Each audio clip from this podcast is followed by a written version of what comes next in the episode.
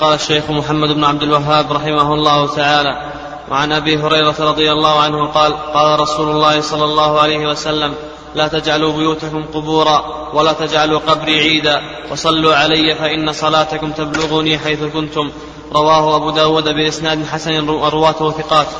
وعن علي بن حسين أنه رأى رجلا يجيء إلى فرجة كانت عند قبر النبي صلى الله عليه وسلم فيدخل فيها فيدعو فنهاه وقال ألا أحدثكم حديثا سمعته من أبي عن جدي عن رسول الله صلى الله عليه وسلم قال لا تتخذوا قبري عيدا ولا بيوتكم قبورا فإن, فإن, فإن تسليمكم يبلغني أينما أو حيث كنتم. رواه في المختار. طيب بسم الله الرحمن الرحيم الحمد لله رب العالمين والصلاة والسلام على نبينا محمد وعلى آله وصحبه أجمعين. قال رحمه الله تعالى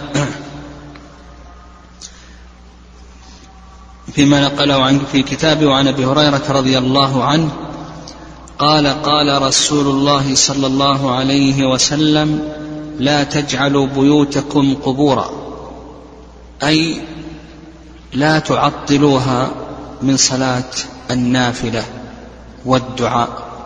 والقراءة فتكون بمنزلة القبور لأن العبادات لا تتحرى عند القبور ولا تجعلوا قبري عيدا العيد ما يعتاد مجيئه وقصده من زمان أو مكان.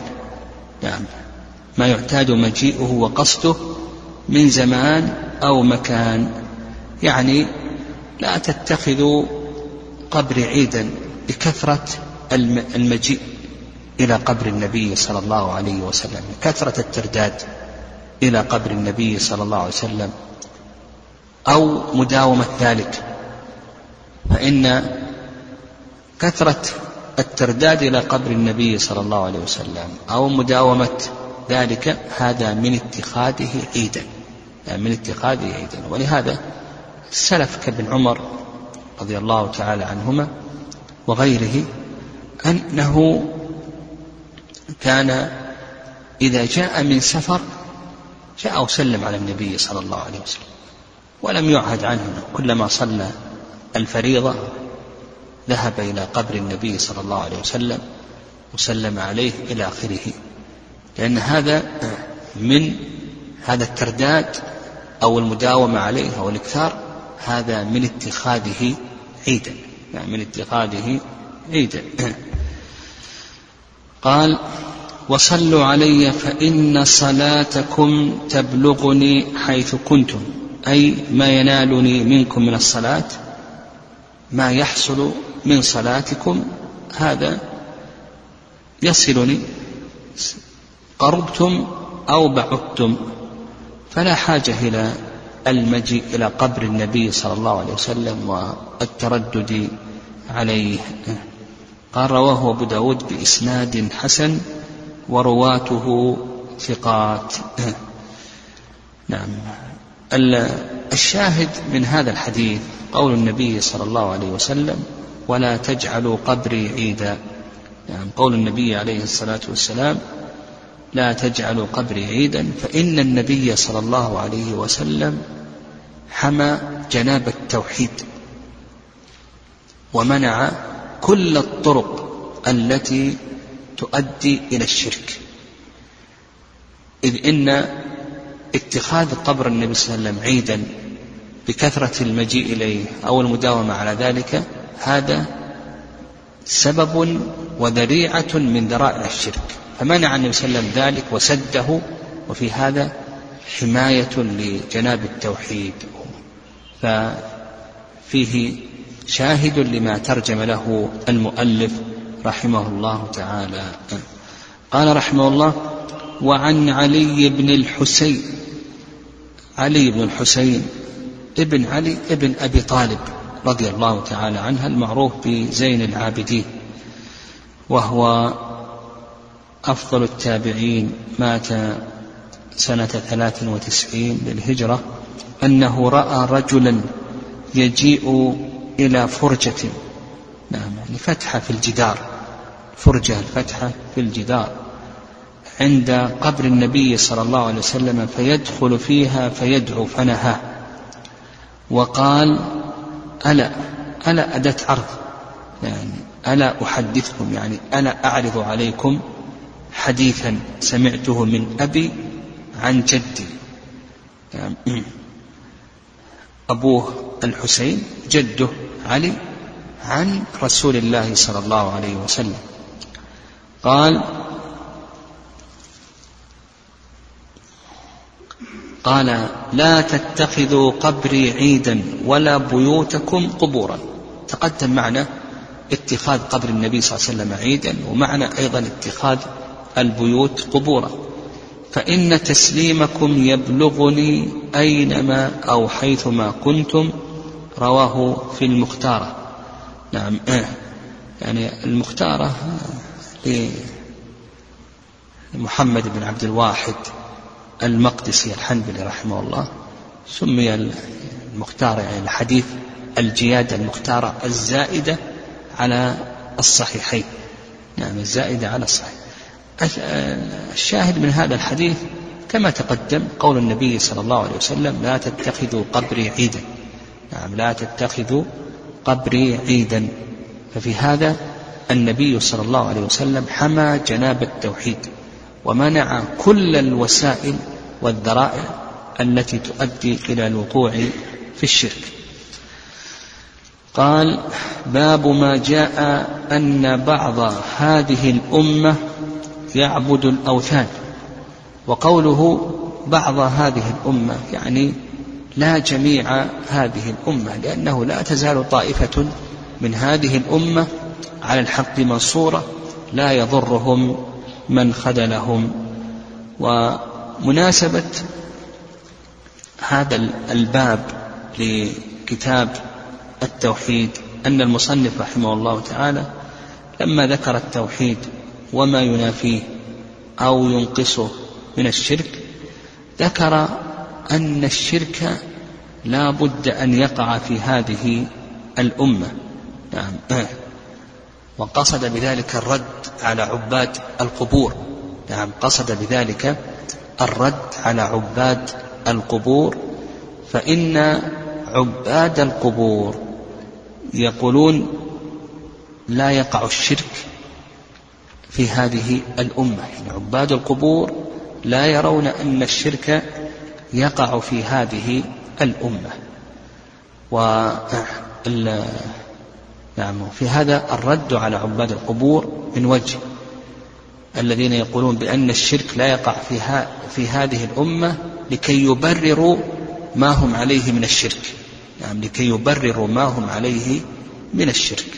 هذا من وجه ومن وجه آخر أيضا كون النبي صلى الله عليه وسلم أخبر أن الشرك يقع في هذه الأمة في هذا التحذير من الشرك وأن المسلم عليه أن يحذر الشرك لأن الشرك سيقع في هذه الأمة.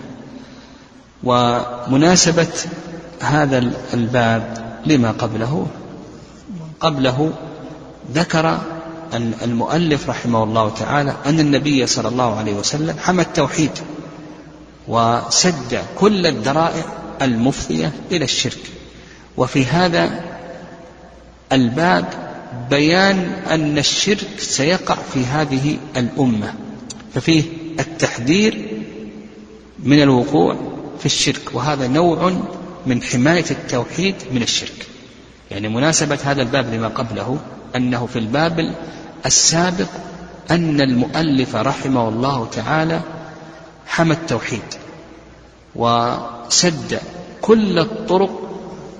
نعم. آه. أن المؤلف رحمه الله ذكر أن النبي صلى الله عليه وسلم حمى جناب التوحيد وأنه سد كل الطرق التي تفضي إلى الوقوع في الشرك. وفي هذا نعم فيه التحذير من الشرك. وفي هذا حماية لأي شيء؟ للتوحيد لأن لأنه إذا حذر من الشرك حذر الناس منه ولم يقعوا في الشرك. قال وقوله تعالى ألم تر إلى الذين أوتوا يعني أعطوا نصيبا يعني حظا من الكتاب والمقصود بهم نعم المقصود بهم اليهود والنصارى. يعني أعطوا نصيبا من الكتاب المقصود بهم اليهود والنصارى. وقولها لم ترى يعني لم تنظر. إلى الذين أوتوا نصيبا من الكتاب يؤمنون بالجبت والطاغوت. يؤمنون يعني يصدقون بالجبت. قال بعض العلماء المقصود بالجبت الساحر وقيل الكاهن وقيل الصنم. والطاغوت. الطاغوت أيضا اختلف العلماء رحمه الله في تفسيره وأحسن شيء ما فسر به ابن القيم رحمه الله تعالى وأن الطاغوت هو كل ما تجاوز به العبد حده كل ما تجاوز به العبد حده من معبود أو متبوع أو مطاع كل ما تجاوز به العبد حده من معبود أو متبوع أو مطاع. قال يؤمنون بالجبت والطاغوت. نعم. الشاهد من هذه الآية لما ترجم به المؤلف رحمه الله تعالى. المؤلف ترجم أن بعض هذه الأمة سيعبد الأوثان يقع في الشرك. فالنبي فالله سبحانه وتعالى أخبر أن أهل الكتاب وقعوا في الشرك. يعني قال لم ترى الذين أوتوا نصيبا من الكتاب يؤمن بالجبت والطاغوت؟ وقوله يؤمنون يصدقون بالجبت والطاغوت هذا هو الشرك. وهذه الأمة ستتابع أهل الكتاب. كما قال النبي صلى الله عليه وسلم لتتبعن سنن من كان قبلكم حذو القدة بالقدة. فإذا كانت هذه إذا كانت هذه الأمة ستتابع أهل الكتاب وأهل الكتاب وقعوا في الشرك دل ذلك على أن على أن الشرك سيقع في هذه الأمة. لأن أهل لأن هذه الأمة ستتابع أهل الكتاب. والله سبحانه وتعالى أخبر عن أهل الكتاب أنهم أشركوا بالله ومن شركهم أنهم منهم من قال بأن عيسى عليه الصلاة والسلام هو الله منهم من قال ابن الله ومنهم من قال بأنه ثالث ثلاثة وقالت اليهود عزير ابن الله إلى آخره. قال رحمه الله تعالى وقوله تعالى قل الخطاب للنبي صلى الله عليه وسلم هل أنبئكم يعني هل أخبركم بشر من ذلك. بشر من ذلك مثوبة عند الله من لعنه الله وغضب عليه. بشر من ذلك الذي ذكرتم في حقنا أي الذي ذكرتم في حقنا من الذم زورا وبهتانا. من قولكم في حقنا ما رأينا شرا منكم. يعني هم وصفوا النبي صلى الله عليه وسلم ومعه بالشرية. فقال الله عز وجل قل يعني قل لهم يا محمد هل أنبئكم بشر من ذلك؟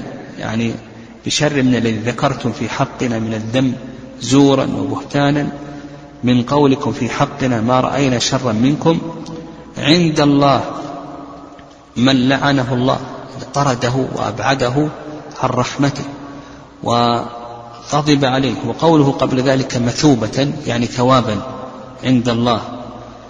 من لعنه طرده وأبعده من رحمته وغضب عليه أي غضب عليه غضبا لا يرضى بعد ذلك. وجعل منهم القردة والخنازير وعبد الطاغوت. القردة والقردة هم أصحاب السبت من اليهود. أصحاب السبت من اليهود مسخهم الله قردة والخنازير هم كفار مائدة عيسى من النصارى. نعم هم كفار مائدة عيسى من النصارى. وعبد الطاغوت يعني جعل منهم من عبد الطاغوت الشيطان أي أطاعه فيما سول له.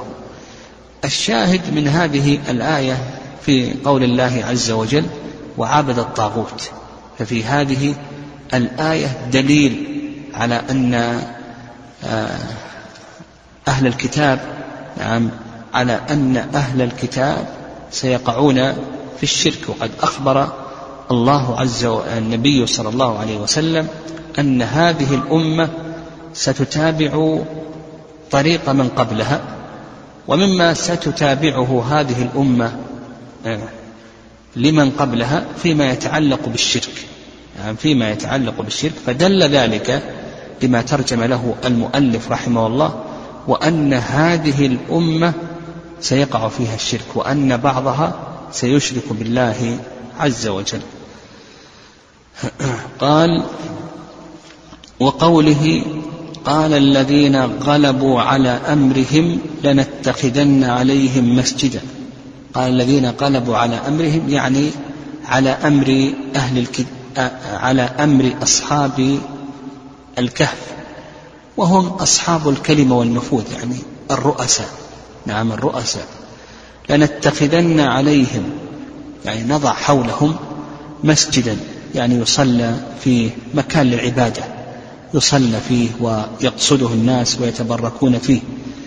ففي هذا الحديث في هذه الآية دليل لما ترجم له المؤلف وأن بعض هذه الأمة سيقع في الشرك لأن من قبلنا وقع في الشرك وقد أخبر النبي صلى الله عليه وسلم أن هذه الأمة ستتابع سنن من كان قبلها. والله أعلم وصلى الله وسلم وبارك على نبينا